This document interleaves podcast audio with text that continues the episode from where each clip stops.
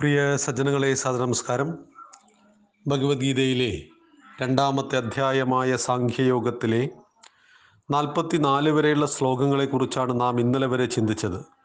ഇന്ന് നാൽപ്പത്തി അഞ്ചാമത്തെ ശ്ലോകത്തെക്കുറിച്ചാണ് നമുക്ക് ചർച്ച ചെയ്യേണ്ടത്. ത്രൈഗുണ്യ വിഷയാവേദ നിസ്ത്രൈഗുണ്യോ ഭവാർജുന നിർദ്വന്ദ്വോ നിത്യസത്വസ്ഥോ നിർയോഗക്ഷേമ ആത്മവാൻ. ത്രൈഗുണ്യ വിഷയ വേദ നിസ്ത്രൈഗുൺ നിസ്ത്രൈഗുണ്യോ ഭവാർജുന. നിർദ്വന്ദ്വോ നിത്യസത്വസ്ഥോ നിർയോഗക്ഷേമ ആത്മവാൻ. ഈ വാക്കുകളുടെ അർത്ഥം നോക്കാം. വേദാഹ വേദങ്ങൾ ത്രൈഗുണ്യ വിഷയ ത്രിഗുണങ്ങളുമായി ബന്ധപ്പെട്ട വിഷയങ്ങൾ. അർജുന അല്ലയോ അർജുന? ത്വം നീ. നിസ്ത്രൈഗുണ്യ നിസ്ത്രൈഗുണ്യൻ ഭവ ആയി ഭവിക്കൂ. നിർദ്വന്ദ്വ ദ്വന്ദ്ങ്ങളെ അതിക്രമിച്ചവൻ. നിത്യസത്വസ്ഥ നിത്യവും സത്വസ്ഥനായവൻ. നിർയോഗക്ഷേമ യോഗക്ഷേമങ്ങൾ ഒഴിഞ്ഞവൻ. ആത്മവാൻ സ്വസ്ഥൻ അപ്രമത്തൻ ഭവ ആയി ഭവിക്കൂ. വേദങ്ങൾ ത്രിഗുണങ്ങളുമായി ബന്ധപ്പെട്ട വിഷയങ്ങൾ തന്നെയാകുന്നു. അല്ലയോ അർജുന? നീ നിസ്ത്രൈഗുണ്യനായി തീരൂ. നിർദ്വന്ദ്വനും നിത്യസത്വസ്ഥനും നിര്യോഗക്ഷേമനും ആത്മവാനുമായി തീരൂ നീ. ഭഗവാന്റെ വളരെ പ്രധാനപ്പെട്ട ഉപദേശങ്ങളാണ്. ഇവിടെ കുറേ വാക്കുകളുടെ അർത്ഥം നമുക്ക് മനസ്സിലാക്കുവാനുണ്ട്. വേദങ്ങൾ ത്രിഗുണങ്ങളുമായി ബന്ധപ്പെട്ട വിഷയങ്ങൾ. ഇതിനെയെല്ലാം നീ ജയിക്കൂ. ഹിന്ദുവിന്റെ അടിസ്ഥാന ഗ്രന്ഥമാണ് വേദം. വേദം എന്ന വാക്കിന് അറിവ് എന്നാണ് അർത്ഥം. പക്ഷെ വേദത്തെ ജയിക്കുവാനാണോ ജയിക്കുവാനാണ് അർജുനോട് പറയുന്നത്. വേദത്തെ ജയിക്കുവാൻ സാധ്യമാണോ? വേദം എന്ന് പറയുന്ന ഗ്രന്ഥത്തെ ജയിക്കണം. ഇതാണ്. വേദങ്ങൾ നമുക്കിന്ന് ഗ്രന്ഥരൂപങ്ങളിലാണല്ലോ. ഋഗ്വേദം സാമവേദം അഥർവവേദം യജുർവേദം എന്നിങ്ങനെ വേദങ്ങൾ നമുക്ക് ഗ്രന്ഥരൂപങ്ങളിൽ ലഭ്യമാണ്. ഇതിലാണ് വേദത്തിന്റെ സാരം പറഞ്ഞിരിക്കുന്നത്. എന്നാൽ അനന്ത വികാസ സാധ്യതയുള്ള ബുദ്ധിയോടൊത്ത മനുഷ്യന്റെ ജ്ഞാനത്തെ പ്രകാശിപ്പിക്കുന്ന ഉപകരണങ്ങളാണ് ഗ്രന്ഥങ്ങൾ. ജ്ഞാനം പ്രകാശിച്ചു കഴിഞ്ഞാൽ ഗ്രന്ഥങ്ങൾ വേദമടക്കം അപ്രസക്തങ്ങളാണ്. ഇവിടെ അർജുനന്റെ ജ്ഞാനം പ്രകാശിക്കണം. ജ്ഞാനം പ്രകാശിക്കാത്തതാണ് പ്രശ്നം. പ്രതിസന്ധിയാണ് മുന്നിൽ വന്നു നിൽക്കുന്നത് എന്ന് അർജുനന് തോന്നുന്നത് ആത്യന്തികമായ ജ്ഞാനം പ്രകാശിക്കുന്നില്ല എന്നതുകൊണ്ടാണ്. അവിടെ ജ്ഞാനം പ്രകാശിക്കുമ്പോൾ ജ്ഞാനം പ്രകാശിച്ചു കഴിഞ്ഞാൽ ആ ഋഷിക്ക് ആ വ്യക്തിക്ക് ആ മനുഷ്യന് വേദങ്ങൾ പോലും ആ ജ്ഞാനത്തിന്റെ താഴെയാണ് ആ ഗ്രന്ഥങ്ങൾ എന്നറിയുക. പിന്നെ ജയിക്കേണ്ടത് ത്രിഗുണങ്ങളെയാണ്. ലോകത്തിലെ സകല ജീവജാലങ്ങളുടെയും സൃഷ്ടി മൂന്ന് ഗുണങ്ങളെ അടിസ്ഥാനപ്പെടുത്തിയാണ്. സത്വഗുണം രജോ ഗുണം തമോ ഗുണം തുടർന്ന് വരുന്ന ഭഗവത്ഗീതയിലെ ശ്ലോകം ചാതുർവർണ്യം മയാസൃഷ്ടം എന്ന് പറയുന്ന ശ്ലോകത്തിൽ ഈ ഗുണങ്ങളെക്കുറിച്ച് ചാതുർവർണ വ്യവസ്ഥിതിയെക്കുറിച്ച് നമുക്ക് സമഗ്രമായി പഠിക്കാറുണ്ട് ഈ ഗുണങ്ങളുടെ ഏറ്റക്കുറച്ചലുകൾ മനുഷ്യനിൽ ഉണ്ടാക്കുന്ന സ്വഭാവത്തിന്റെ പ്രത്യേകത അതിൽ അവനിലെ പ്രവൃത്തിയിൽ ഉണ്ടാകുന്ന വ്യത്യസ്തത ഒക്കെ സമഗ്രമായി പഠിക്കുന്നുകൊണ്ട് ഈ ശ്ലോകത്തിൽ അത് സൂചിപ്പിക്കുന്നു എന്ന് മാത്രം. അപ്പൊ ഈ പറയുന്ന ത്രൈഗുണങ്ങളെ നീ ജയിക്കണം. കാരണം ഗുണങ്ങൾ എപ്പോഴും കർമ്മം ചെയ്യുവാനുള്ള വാസന നമുക്ക് നൽകും. പക്ഷെ ആത്യന്തികമായി കർമ്മത്തെ ജയിക്കണമെങ്കിൽ നമുക്ക് എന്ത് സംഭവിക്കണം? ഈ ത്രൈഗുണങ്ങളെയും ഈ മൂന്ന് ഗുണങ്ങളെയും നമുക്ക് ജയിക്കുവാൻ കഴിയണം. അങ്ങനെ ഭഗവാൻ ഉപദേശിച്ചു കൊടുക്കുകയാണ് വേദത്തെ ജയിക്കുക ത്രൈഗുണങ്ങളെ ജയിക്കുക. ദ്വന്ദ്വത്തെ ജയിക്കുക. എന്താണ് ദ്വന്ദ്വം? അത് രണ്ടാണ്. സുഖദുഃഖ ഹേതുക്കളായ നശ്വരഭാവങ്ങളാണ് ദ്വന്ദ്ങ്ങൾ ഇപ്പോൾ ഉദാഹരണത്തിന് നമ്മുടെ വീട്ടിൽ ഒരു ജനനം നടന്നു. അത് നമുക്ക് സന്തോഷം നൽകുന്നു. കുറച്ച് വർഷങ്ങൾക്ക് ശേഷം മരണവും നടന്നു. അത് നമുക്ക് ദുഃഖം നൽകുന്നു. എന്നാൽ സന്തോഷവും ദുഃഖവും ഏറെക്കാലം നിലനിൽക്കുന്നില്ല. അത് മാറി മറിഞ്ഞു വരും. ഇന്ന് ദുഃഖമുണ്ടാക്കിയത് നാളെ സന്തോഷമാകും ഇന്ന് സന്തോഷമുണ്ടാക്കുന്ന നാളെ ദുഃഖമാകും. മഴ കിട്ടിയാലും ദുഃഖം കിട്ടിയില്ലെങ്കിലും ദുഃഖം. മെയ് മാസം മഴ കിട്ടാത്തതിന്റെ ദുഃഖം ഓഗസ്റ്റിൽ മഴ കിട്ടിയതിന്റെ ദുഃഖം. ഇതൊക്കെയാണ് മലയാളി നമ്മൾ ഇന്ന് അനുഭവിക്കുന്നത്. അപ്പൊ ഇതൊക്കെ ദ്വന്ദ്ങ്ങളാണ് ജീവിതത്തിലെ ജയപരാജയങ്ങൾ സുഖദുഃഖങ്ങൾ ലാഭനഷ്ടങ്ങൾ ദ്വന്ദ്ങ്ങളാണ് അതിനെ ജയിക്കണം. അതിന് ജയിക്കാൻ കഴിഞ്ഞാൽ നിനക്ക് ഈ പറയുന്ന തലത്തിലേക്ക് എത്തുവാൻ കഴിയും. അതുപോലെ തന്നെ ഉപദേശിക്കുന്ന മറ്റൊരു വാക്കാണ് നമ്മൾ വേദങ്ങൾ എന്താണെന്ന് പഠിച്ചു? ത്രൈഗുണ വിഷയങ്ങൾ. ത്രൈഗുണങ്ങൾ എന്താണെന്ന് പഠിച്ചു? നീ നിസ്ത്രൈഗുണ്യനാവണം. അതായത് ഈ പറയുന്ന മൂന്ന് ഗുണങ്ങൾ ഈ ഗുണങ്ങളൊന്നും നിന്നെ ബാധിക്കരുത്. അതിനും അതീതനായിട്ട് നീ സഞ്ചരിക്കണം. ഗുണങ്ങളെല്ലാം ജീവിച്ചിരിക്കുന്ന മനുഷ്യന് ഉയരുവാനുള്ളതാണ്. ആ ഉയർച്ചയുടെ പരമോന്നതമായ തലത്തിലെത്തുമ്പോൾ സകല ഗുണങ്ങളെയും വേദങ്ങളെയും നീ ജയിച്ചിരിക്കുന്നു. അതുപോലെ തന്നെ ദ്വന്ദ്ങ്ങളെ നീ അതിക്രമിക്കണം. നിത്യ സത്വസ്ഥ നിത്യവും സത്വഗുണത്തിൽ കഴിയേണ്ടവൻ. എന്താണ് സത്വഗുണം? അപ്പൊ ഈ ഗുണങ്ങളെ കുറിച്ച് ഭഗവാൻ പറഞ്ഞു എന്നിട്ട് നീ സത്വഗുണത്തിൽ കഴിയണം എന്നും പറയുന്നു. അപ്പൊ വിനോദാഭാസമല്ലേ അത് എന്ന് ചോദിക്കാം. പക്ഷെ ഇവിടുത്തെ സത്വഗുണം ബുദ്ധിശക്തിയാണ്. സത്വഗുണത്തിന്റെ അടിസ്ഥാന ഘടകം എന്ന് പറയുന്നത് കുശാഗ്ര ബുദ്ധിയാണ് ഒരു നല്ല ശാസ്ത്രകാരൻ എപ്പോഴും സത്വഗുണ പ്രധാനിയായിരിക്കും ഒരു നല്ല ബ്രാഹ്മണൻ ബ്രാഹ്മണൻ എന്ന വാക്കിന്റെ അർത്ഥം തന്നെ സത്വഗുണം ഒന്നാമതായി വരുന്നവൻ. സ്വാത്വിക ഭാവത്തെ ഒന്നാമതായി ജീവിതത്തിൽ കൊണ്ടുവരുന്നവനാണ് ബ്രാഹ്മണൻ. അല്ലാതെ ജന്മം കൊണ്ടല്ല. അത് നമുക്ക് തുടർന്ന് തുടർച്ചേനെ പഠിക്കാനുണ്ട്. അതുകൊണ്ട് ആ വിഷയത്തിലേക്ക് കൂടുതൽ കടക്കുന്നില്ല. അപ്പൊ സത്വഗുണത്തിൽ നീ ജീവിക്കുക. ബുദ്ധിശക്തിയിൽ ജീവിക്കുക. ബുദ്ധിശക്തിയിൽ ജീവിക്കുന്ന മനുഷ്യനും ബുദ്ധിയെ ഉപയോഗിക്കാത്ത മനുഷ്യനും തമ്മിൽ എത്രയേറെ വ്യത്യാസമുണ്ട്? നിരന്തരം ബുദ്ധിശക്തിയെ ഉപയോഗിച്ചുകൊണ്ട് ജീവിക്കുന്ന ഒരു മനുഷ്യനെ സംബന്ധിച്ച് അയാൾക്ക് ദുഃഖമുണ്ടാകുന്നില്ല. ദുഃഖത്തെ ജയിക്കും. ദുഃഖത്തെ ജയിക്കുവാൻ കഴിയുന്നതാണ് ഓരോ മനുഷ്യന്റെയും ബുദ്ധിശക്തി. അവരതിനെ ഉപയോഗിക്കുന്നില്ല എന്ന് മാത്രം. വിശ്വവിഖ്യാതനായ ശാസ്ത്രകാരൻ ആൽബർട്ട് ഐസ്റ്റീൻ മരിച്ചപ്പോൾ അയാളുടെ തലച്ചോർ ചില പഠനങ്ങൾക്ക് വിഷയമാക്കിയപ്പോൾ ആ ബുദ്ധിശക്തിയിൽ അഞ്ച് ശതമാനത്തിന്റെ താഴെ മറ്റോ ഉപയോഗിച്ചു എന്നൊക്കെ പറയുന്നത് കേട്ടിട്ടുണ്ട്. എത്ര ആധികാരികതയുണ്ട് എന്നറിയില്ല. എങ്കിൽ കൂടി ആലോചിച്ച് നോക്കൂ. ലോകപ്രശസ്തനായ ശാസ്ത്രകാരൻ അയാളുടെ ബുദ്ധിയിലെ അഞ്ച് ശതമാനമേ ഉപയോഗിച്ചുവെങ്കിൽ ബാക്കി തൊണ്ണൂറ്റഞ്ച് ശതമാനം എന്താക്കി? അപ്പോൾ സാമാന്യ ജനത അര ശതമാനം ഉപയോഗിക്കുന്നുണ്ടാകുമോ? ഇപ്പൊ ആൽബർട്ട് ഐൻസ്റ്റീനും നമുക്കെല്ലാം ഭഗവാൻ നൽകിയിരിക്കുന്ന ബുദ്ധിക്ക് ഒരു വ്യത്യാസവും ഇല്ല ചില ആളുകളെ നമ്മൾ മന്ദബുദ്ധി എന്ന് വിളിക്കുന്നത് എന്തുകൊണ്ടാണ്? ബുദ്ധി പ്രകാശിക്കുന്നില്ല. ബുദ്ധി വളരെ മന്ദമായി പോകുന്നു. ബുദ്ധിയുണ്ട് പക്ഷെ അത് മന്ദമായി പോകുന്നു എന്ന് മാത്രം. ചില ആളുകളെ ബുദ്ധിമാൻ എന്ന് നമ്മൾ വിളിക്കുന്നത് എന്തുകൊണ്ടാണ്? അവരുടെ ബുദ്ധിയുടെ നൂറ് ശതമാനം ഉപയോഗിച്ചുകൊണ്ടാണോ? അല്ല രണ്ടോ മൂന്നോ ശതമാനം ഉപയോഗിക്കുമ്പോഴേക്കും നമ്മൾ ബുദ്ധിമാൻ എന്ന് വിളിക്കുന്നുവെങ്കിൽ ഒരു അമ്പത് ശതമാനം ബുദ്ധി ഒരു മനുഷ്യന് ഉപയോഗിച്ചാൽ ആ മനുഷ്യനെ എന്ത് പേരിലാണ് നമ്മൾ വിളിക്കുക? അപ്പം പറയുന്നത് നീ എന്തായിരിക്കണം?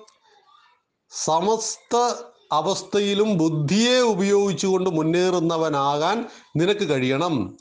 നിര്യോഗക്ഷേമ നിര്യോഗക്ഷേമം. അതായത് നിര്യോഗം യോഗം എന്ന വാക്കിന് സമ്പാദിക്കുക എന്ന അർത്ഥമുണ്ട് നമ്മൾ പരമാവധി സമ്പാദിക്കണം. ആ സമ്പാദിച്ചതിനെ സംരക്ഷിക്കുന്നതിനെയാണ് ക്ഷേമം എന്ന് പറയുന്നത്. ഇതിനെയും നീ ജയിക്കണം. കാരണം സമ്പാദിച്ചിട്ട് ഒരാൾക്കും മതിയായിട്ടില്ല. സമ്പാദിച്ച കാര്യങ്ങൾ സൂക്ഷിച്ചു വെച്ചിട്ടും ഒരാൾക്കും മതിയായിട്ടില്ല. സുഖസൗകര്യങ്ങൾ അനുഭവിച്ചിട്ടും മതിയായിട്ടില്ല. ഇതെല്ലാം അനുഭവിക്കുന്തോറും വീണ്ടും വീണ്ടും വേണമെന്ന് നമ്മുടെ ഉള്ളിൽ ഒരു ആഗ്രഹം ഉണ്ടാകുന്നുണ്ട്. അതുകൊണ്ട് ഇതിനെയെല്ലാം ജയിക്കണം. മാത്രമല്ല നീ ആത്മവാനായി മാറണം. സ്വസ്ഥൻ അപ്രമത്തൻ എന്നൊക്കെയാണ് ഇതിനർത്ഥം. അപ്രമത്തൻ പ്രമാദമില്ലാത്തവൻ മടിയില്ലാത്തവനായി ഭവിക്കണം. മടിയില്ലാത്തവനാവണം ബുദ്ധിയെ ഉപയോഗിക്കുന്നവനാവണം ദ്വന്ദ്ങ്ങളെ അതിക്രമിച്ചവനാവണം മൂന്ന് ഗുണങ്ങളെ നീ അതിജീവിക്കണം വേദങ്ങളെ നീ അതിജീവിക്കണം. അങ്ങനെയാണെങ്കിൽ സംഖ്യഭാവത്തിലേക്ക് ആത്മജ്ഞാനത്തിലേക്ക് നിനക്ക് വരുവാൻ കഴിയും. അപ്പം ഭഗവാൻ മുൻപേ പറഞ്ഞത് മറന്നുപോകരുത് ആത്മജ്ഞാനത്തിലേക്ക് ഉയരുവാനുള്ള ഉപദേശങ്ങളെയാണ് ഭഗവാൻ നൽകുന്നത്. അർജുന ആത്യന്തികമായിട്ട് നീ ആത്മജ്ഞാനത്തിലേക്ക് ഉയരണം. അങ്ങനെ ഉയരുമ്പോൾ നിനക്ക് മുന്നോട്ട് പോകുവാൻ വേണ്ടിയിട്ടാണ് ഇന്നിന്റെ കാര്യങ്ങൾ ഞാൻ ഉപദേശിക്കുന്നത്. അതിൽ ഈ പറഞ്ഞിരിക്കുന്ന നാൽപ്പത്തി അഞ്ചാമത്തെ ശ്ലോകത്തിൽ പറഞ്ഞിരിക്കുന്ന വിഷയങ്ങളെ അതിജീവിക്കുവാൻ ഗുണങ്ങളെയും വേദങ്ങളെയും എല്ലാം ദ്വന്ദ്ങ്ങളെയും എല്ലാം അതിജീവിച്ചുകൊണ്ട് നിനക്ക് മുന്നോട്ട് പോകുവാൻ കഴിയട്ടെ എന്ന് ഭഗവാൻ നാൽപ്പത്തി അഞ്ചാമത്തെ ശ്ലോകത്തിലൂടെ അർജുനനെ ഉപദേശിക്കുന്നു. നാൽപ്പത്തി ആറാമത്തെ ശ്ലോകത്തെക്കുറിച്ച് നമുക്ക് നാളെ ചിന്തിക്കാം. നന്ദി നമസ്കാരം. വന്ദേ മാതരം.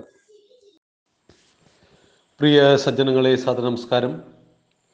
ഭഗവത്ഗീതയിലെ രണ്ടാമത്തെ അധ്യായമായ സാഖ്യയോഗത്തിലെ നാൽപ്പത്തി അഞ്ച് വരെയുള്ള ശ്ലോകങ്ങളെക്കുറിച്ചാണ് നാം ഇന്നലെ വരെ ചിന്തിച്ചത്. ഇന്ന് നാൽപ്പത്തി ആറാമത്തെ ശ്ലോകത്തെക്കുറിച്ചാണ് നമുക്ക് ചിന്തിക്കേണ്ടത്. യാവാനർത്ഥ ഉദപാനേ സർവത സംപ്ലുതോദകേ താവാൻ സർവേഷു വേദേഷു ബ്രാഹ്മണസ്യ വിജാനത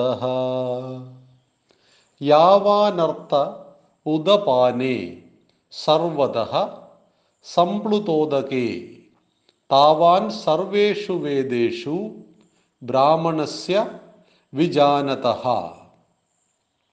ഈ വാക്കുകളുടെ അർത്ഥം നോക്കാം. സർവതഃ എല്ലായിടത്തും സംപ്ലുതോതകെ വെള്ളം നിറഞ്ഞുള്ള സ്ഥിതിയിൽ ഉദപാനെ കിണറിൽ യാവാൻ എത്ര കണ്ട് അർത്ഥ പ്രയോജനമുണ്ടോ? താവാൻ അത്ര കണ്ട്. സർവേഷു വേദേഷു സർവവേദങ്ങളിലും വിജാനത വിജ്ഞാനിക്ക് ബ്രാഹ്മണസ്യ ബ്രാഹ്മണന്. എല്ലായിടത്തും വെള്ളം നിറഞ്ഞു കവിഞ്ഞുള്ള സ്ഥിതിയിൽ കിണറിലെ എത്ര കിണറിലെ വെള്ളം എത്ര പ്രയോജനമാണോ ഉള്ളത് അത്രയേ വിജ്ഞാനിയായ ബ്രാഹ്മണന് സർവവേദങ്ങളിലും ഉള്ളൂ. ഇവിടെ എന്താണ് അറിവ്? വേദം എന്ന വാക്കിന് അറിവ് എന്നാണ് അർത്ഥം. സാമാന്യ ഹിന്ദുക്കൾ പറയുന്നത് ഹിന്ദുവിന്റെ അടിസ്ഥാന ഗ്രന്ഥം വേദമാണ്. അത് സത്യവുമാണ്. ഹിന്ദുവിന്റെ അടിസ്ഥാന ഗ്രന്ഥം വേദമാണ്. വേദങ്ങളെ നാലായി വ്യസിച്ചതുകൊണ്ട് കൃഷ്ണദ്വൈപായനന് വേദവ്യാസൻ വേദത്തെ വ്യസിച്ചവൻ എന്ന പേരും ലഭിച്ചിട്ടുണ്ട്. മുസ്ലിങ്ങൾക്ക് ഖുറാൻ അടിസ്ഥാന ഗ്രന്ഥമാണ് ക്രിസ്ത്യാനികൾക്ക് ബൈബിൾ അടിസ്ഥാന ഗ്രന്ഥമാണ്.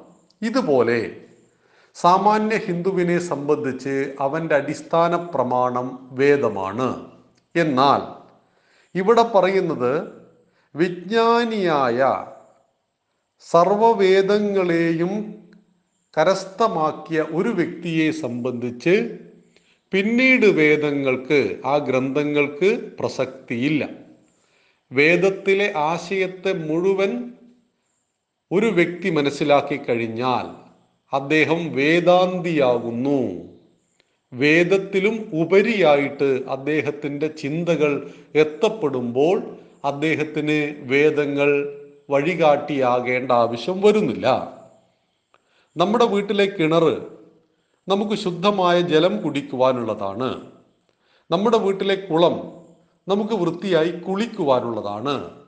പക്ഷേ നല്ലൊരു മഴ പെയ്ത് വെള്ളപ്പൊക്കമുണ്ടായി ഈ രണ്ടായിരത്തി പതിനെട്ടിലും പത്തൊമ്പതിലും നമ്മുടെ കേരളത്തിൽ ഉണ്ടായതുപോലെ കിണറും കുളവും പുഴയുമെല്ലാം ഒന്നായി തീർന്നാൽ പിന്നെ എന്റെ കിണറ്റിലെ വെള്ളം എന്ന് പറയുന്നതിൽ ഒരു പ്രസക്തിയില്ല കിണർ പോലും അപ്രസക്തമാണ്. കുളവും കിണറും നദിയുമെല്ലാം അപ്രസക്തമാണ്. കാരണം വെള്ളം എല്ലാത്തിലും തുല്യമായി കിടക്കുന്നു.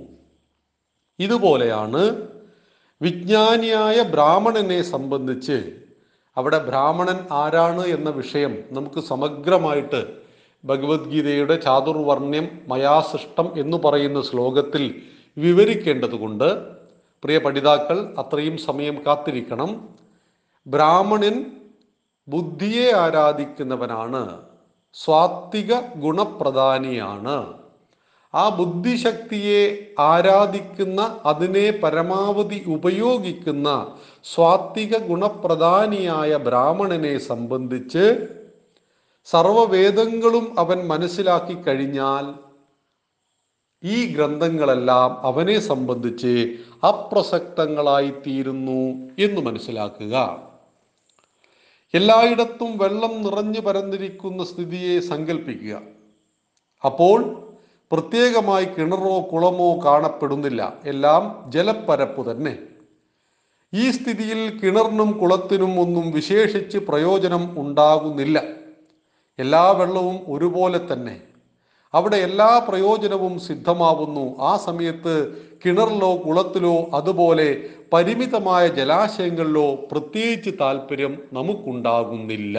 ഇതുപോലെയാണ് വിജ്ഞാനിയായ ബ്രാഹ്മണനെ സംബന്ധിച്ച് ഇതിഹാസങ്ങൾ പുരാണങ്ങൾ ഭഗവത്ഗീത വേദങ്ങൾ എന്ന് പറയുന്നത് അദ്ദേഹത്തിന് ഒരു പ്രത്യേക താല്പര്യം അതിനോടുണ്ടാകുന്നില്ല. എന്താണ് ഇതിലൊക്കെ പറഞ്ഞിരിക്കുന്നത്? വേദങ്ങളും ഉപനിഷത്തുക്കളും ഭഗവത്ഗീതയും എല്ലാം നമുക്ക് നൽകുന്നത് അറിവാണ്. ആ അറിവിന്റെ പരമോന്നത തലമാണ് വേദാന്തി. ആ വേദാന്തിയായി തീരുന്ന ഒരു വിജ്ഞാനിയെ സംബന്ധിച്ച് അറിവ് പകരുന്ന ഗ്രന്ഥങ്ങൾ കേവലം കടലാസ് കഷ്ണങ്ങളാണ്. അനന്ത വികാസ സാധ്യതയുള്ള ബുദ്ധിയോടൊത്ത മനുഷ്യന്റെ ജ്ഞാനത്തെ പ്രകാശിപ്പിക്കുന്ന ഉപകരണങ്ങളാണ് ഗ്രന്ഥങ്ങൾ. ജ്ഞാനം പ്രകാശിച്ചു കഴിഞ്ഞാൽ ഗ്രന്ഥങ്ങൾ അപ്രസക്തങ്ങളാണ്. അവിടെ യാതൊരു പ്രസക്തിയും പിന്നീട് ഗ്രന്ഥങ്ങൾക്കില്ല എന്ന് പറയുന്നു. ഇതാണ് ഭാരതത്തിന്റെ സവിശേഷമായ ഒരു കാഴ്ചപ്പാട്. ഹിന്ദുക്കൾ നമ്മുടെ ധർമ്മത്തെക്കുറിച്ച് സാമാന്യേന പഠിച്ചിട്ടില്ല. സാമാന്യ ഹിന്ദു പഠിച്ചിട്ടില്ല. എന്നാൽ മതങ്ങളെക്കുറിച്ച് പഠിച്ചിട്ടുണ്ട് താനും. നമുക്ക് ബൈബിളുമായിട്ട് നമ്മുടെ വീട്ടിൽ വരുന്നവർ ധാരാളമുണ്ട്. പ്രത്യേകിച്ച് പെന്തക്കോസ്റ്റുകളെല്ലാം തന്നെ മതപരിവർത്തന ലോബികളായി പ്രവർത്തിക്കുമ്പോൾ വേദം കാണാത്തവനും ഭഗവത്ഗീത വായിക്കാത്തവന്റെയും കയ്യിലൊക്കെ ബൈബിൾ ഉണ്ടാവും. ഇത്തരം മതഗ്രന്ഥങ്ങളുടെ അടിസ്ഥാനത്തിൽ ഹിന്ദുവിനെ വിലയിരുത്തുമ്പോൾ നമ്മളിൽ പലരും ചോദിക്കുന്നുണ്ട് ഹിന്ദുവിനൊരു ഏക ഗ്രന്ഥമുണ്ടോ എന്നൊക്കെ ചോദിക്കുന്ന ആളുകളുണ്ട് ഹിന്ദുവിന് ഏക ദൈവമുണ്ടോ ഹിന്ദുവിന് ഏക ഗ്രന്ഥമുണ്ടോ നിങ്ങൾക്ക് ഏതാണ് അടിസ്ഥാന പ്രമാണം? എത്ര ബാലിശമാണ് ഈ ചോദ്യം? ഇത് മതത്തിന്റെ സങ്കുചിതമായ ഒരു കാഴ്ചപ്പാടിൽ ഉണ്ടാകുന്ന ചോദ്യമാണ്. ഏതെങ്കിലും ഒരു ഗ്രന്ഥത്തെ ആശ്രയിച്ചുകൊണ്ട് മനുഷ്യ ജീവിതത്തെ മുന്നോട്ട് കൊണ്ടുപോകണമെന്നു പറയുന്ന വാദത്തിനോട് നമ്മുടെ ആചാര്യന്മാർ യോജിക്കുന്നില്ല. വൈവിധ്യമാണ് ലോകത്തിന്റെ സവിശേഷത. കാഴ്ചപ്പാടുകളിൽ വ്യത്യസ്തത എല്ലാ കാലഘട്ടത്തിലും ഉണ്ടായിട്ടുണ്ട് ഇനിയും ഉണ്ടാകണം. ഇപ്പോഴും അതുണ്ടായിക്കൊണ്ടിരിക്കുന്നുണ്ട്. ഭഗവത്ഗീതയെ വ്യാഖ്യാനിക്കുന്ന സമയത്ത് ലോകത്തിൽ ഏറ്റവും കൂടുതൽ വ്യാഖ്യാനം ഭഗവത്ഗീതയ്ക്കുണ്ടായി. എന്തുകൊണ്ടാണ്? നമ്മുടെ ഓരോ ആചാര്യനും അദ്ദേഹത്തിന്റെ വീക്ഷണ കോണുകളിൽ നിന്നുകൊണ്ട് ഭഗവാന്റെ വാക്കുകളെ വ്യാഖ്യാനിച്ചു. അത് മഹാഭാഗ്യമാണ്. നമുക്ക് നൂറുകണക്കിന് ആയിരക്കണക്കിന് വ്യത്യസ്തമായ കാഴ്ചപ്പാടുകൾ ഭഗവത്ഗീതയെക്കുറിച്ച് കിട്ടുന്നുണ്ട്. അത് മഹാത്മാഗാന്ധി വ്യാഖ്യാനിക്കുന്നുണ്ട്. ബാലഗംഗാധര തിലകൻ വ്യാഖ്യാനിക്കുന്നുണ്ട്. ശങ്കരാചാര്യ സ്വാമികളാണ് അദ്വൈത വേദാന്തത്തെ അദ്വൈത വേദാന്തത്തിന്റെ അടിസ്ഥാനത്തിൽ ഭഗവത്ഗീതയെ വ്യാഖ്യാനിക്കുന്നത്. ആ വ്യാഖ്യാനത്തെ ചിദാനന്ദപുരി സ്വാമികൾ ശങ്കരഭാഷ്യം എന്ന പേരിൽ വ്യാഖ്യാനിക്കുന്നു. അങ്ങനെ അനേക വ്യാഖ്യാനങ്ങൾ നമുക്ക് ലഭിക്കുന്നത് എന്തുകൊണ്ടാണ്? ഒന്നു മാത്രമാണ് ശരി എന്ന് പറയുന്നത് കൊണ്ടല്ല. ഇവിടെയാണ് വേദങ്ങൾ വിജ്ഞാനദാഹിയെ സംബന്ധിച്ച് പ്രസക്തങ്ങളാണ്. അറിവിനെ ആഗ്രഹിക്കാത്ത ഒരുവനെ സംബന്ധിച്ച് ഗ്രന്ഥങ്ങൾ കടലാസ് കഷ്ണങ്ങൾ മാത്രമാകുന്നു. ലൈബ്രറിക്ക് അടുത്തായിരിക്കാം താമസം. പക്ഷേ ആ ഗ്രന്ഥാലയത്തിൽ നിന്ന് താങ്കൾ എത്ര പുസ്തകം വായിച്ചു എന്ന് ചോദിച്ചാൽ ചില ആളുകൾ പറയും ഞാൻ ഇതുവരെ അവിടെ കയറി നോക്കിയിട്ടില്ല എന്ന്. പതിനായിരക്കണക്കിന് പുസ്തകങ്ങൾ ആ ഗ്രന്ഥാലയത്തിലുണ്ട്. പക്ഷേ അതിന്റെ അടുത്ത് താമസിക്കുന്ന വ്യക്തിയെ സംബന്ധിച്ച് അതിനെന്തെങ്കിലും പ്രസക്തിയുണ്ടോ? ഒരു പ്രസക്തിയില്ല ആയിരക്കണക്കിന് കടലാസുകളുടെ ഒരു ശേഖരം എന്നാണ് ആ ഗ്രന്ഥാലയത്തെ അദ്ദേഹം വിശേഷിപ്പിക്കുക. എന്നാൽ ഈ ഗ്രന്ഥാലയം നടത്തുന്ന ആൾ നല്ല വായനക്കാരൻ കൂടിയാണെന്ന് ധരിക്കുക. അവിടെയുള്ള ഓരോ ബുക്കുകളും വർഷങ്ങൾ നീണ്ട പരിശ്രമത്തിനൊടുവിൽ അദ്ദേഹം വായിച്ചു ഹൃദിസ്ഥമാക്കി എങ്കിൽ അവിടെയുള്ള ബുക്കുകൾ അദ്ദേഹത്തെ സംബന്ധിച്ച് പ്രസക്തമാണോ? പ്രസക്തമല്ല. കാരണം അതിലെ ആശയങ്ങളെ മുഴുവൻ അദ്ദേഹം ഉൾക്കൊണ്ടു കഴിഞ്ഞു. അപ്പൊ അറിവിനെ തേടുന്നവനും അറിവിനെ തേടാത്തവനും ഒരേ പ്രതീതിയാണ് ഗ്രന്ഥങ്ങളോട്. കാരണം അറിവിനെ തേടാത്തവനെ സംബന്ധിച്ച് ഗ്രന്ഥങ്ങൾ കടലാസ് കഷ്ണങ്ങളും അറിവാർജിച്ച് വിജ്ഞാനത്തിന്റെ പരമോന്നതമായ തലത്തിൽ ഉയർന്നവനെ സംബന്ധിച്ചും ഇത് കടലാസ് കഷ്ണങ്ങൾ തന്നെയാണ്. കാരണം ആ കടലാസിലൂടെ പറഞ്ഞിരിക്കുന്ന കാര്യങ്ങളെ മുഴുവൻ അവൻ ഹൃദിസ്ഥമാക്കി കഴിഞ്ഞിരിക്കുന്നു. ആ ആശയങ്ങളെ മുഴുവൻ അവൻ ഉൾക്കൊണ്ടിരിക്കുന്നു. അതിന്റെയും ഉപരിയായി കടന്നു പോകുന്നു ഇപ്പൊ ചില അധ്യാപകന്മാര് നമ്മൾ ക്ലാസ് മുറിയിൽ പഠിപ്പിക്കുമ്പോൾ നമുക്ക് അദ്ദേഹത്തെ വളരെയേറെ സ്നേഹവും ബഹുമാനവും തോന്നും. എന്തുകൊണ്ടാണ്? പഠിപ്പിക്കുന്ന ചില രീതികൾ അങ്ങനെയായിരിക്കാം. എന്നാൽ അദ്ദേഹം പഠിപ്പിച്ച ശിഷ്യൻ എല്ലാ കാലത്തും അദ്ദേഹത്തിന്റെ പരിമിതിയിൽ നിൽക്കണം എന്നൊരു വാശി അദ്ദേഹത്തിന് ഉണ്ടാകുമോ ഉണ്ടാകില്ല.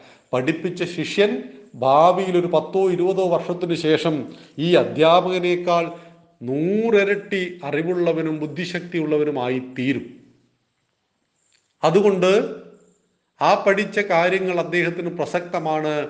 പക്ഷേ ആ പ്രസക്തമായ കാര്യങ്ങളിൽ നിന്നും ഉയർന്നുയർന്ന് പരമോന്നതമായ തലത്തിൽ എത്തിച്ചേരുമ്പോൾ അന്ന് വരെ പഠിച്ച ഗ്രന്ഥങ്ങളെല്ലാം കേവലം അദ്ദേഹത്തിന്റെ ജ്ഞാനത്തെ ഉയർത്തുവാനുള്ള ഉപകരണങ്ങൾ മാത്രമായി മാറുന്നു. ഇതുപോലെയാണ് വിജ്ഞാനിയെ സംബന്ധിച്ച് വിജ്ഞാനിയായ ബ്രാഹ്മണനെ സംബന്ധിച്ച് സമാജത്തിൽ മുഴുവൻ ജലം നിറഞ്ഞു നിൽക്കുന്ന സമയത്ത് എങ്ങനെയാണോ കിണറും കുളവും പ്രസക്തമാകുന്നത് ആ ഒരു ഭാവത്തോടു കൂടി തീർച്ചയായിട്ടും അദ്ദേഹം ഇതിനെ നോക്കിക്കാണുന്നു എന്ന് മനസ്സിലാക്കുക.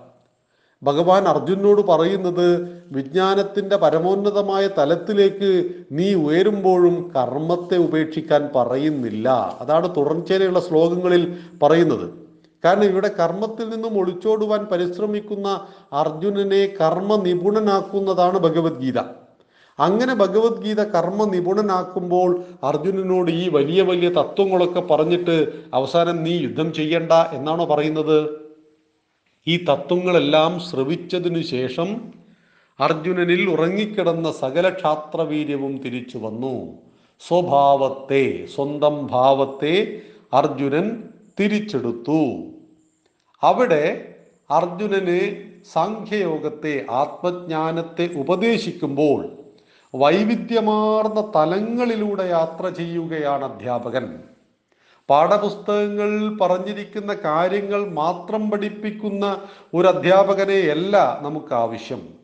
മറിച്ച് ആ പാഠപുസ്തകത്തിലെ പാഠങ്ങളിൽ നിന്ന് നമ്മെ പല വഴിയിലൂടെ സഞ്ചരിച്ച് ആ അതിലേക്ക് കൊണ്ടുവരുന്ന അധ്യാപകൻ എന്നും നമ്മുടെ മനസ്സിൽ ജീവിക്കുന്ന ആ രീതിയിലാണ് ഭഗവാൻ അവതരിപ്പിക്കുന്നത് ഈ ആശയത്തെ. അർജുനൻ കർമ്മത്തിൽ നിന്നും പിന്തിരിഞ്ഞോടുവാൻ പരിശ്രമിച്ചപ്പോൾ ആത്യന്തികമായ അർജുന നിനക്ക് ശാന്തി ഉണ്ടാക്കുന്നത് എന്താണ്? എന്താണ് ആത്മാവ്? എന്താണ് ശരീരം? എന്നൊക്കെ വിവരിച്ചു കൊടുത്തു. അതിനുശേഷം ആത്മജ്ഞാനിയുടെ ലക്ഷണങ്ങൾ പറഞ്ഞു കൊടുക്കുകയാണ്. വിജ്ഞാനിയായ ഒരു ബ്രാഹ്മണനെ സംബന്ധിച്ച് അദ്ദേഹത്തിന് വേദങ്ങളോടും അറിവിനോടുമുള്ള സമീപനം എന്താണ് എന്ന് പറഞ്ഞു കൊടുക്കുകയാണ്. അതിനാണ് ഇവിടെ വെള്ളപ്പൊക്കത്തിൽ കിണറും കുളവുമെല്ലാം സമമായിരിക്കുന്ന ജലനിരപ്പിനോട് ഇതിനെ ഉപമിച്ചിരിക്കുന്നത് എന്ന് മനസ്സിലാക്കുക. നാൽപ്പത്തി ഏഴാമത്തെ ശ്ലോകത്തെക്കുറിച്ച് നമുക്ക് നാളെ സംവദിക്കാം. നന്ദി നമസ്കാരം. വന്ദേ മാതരം.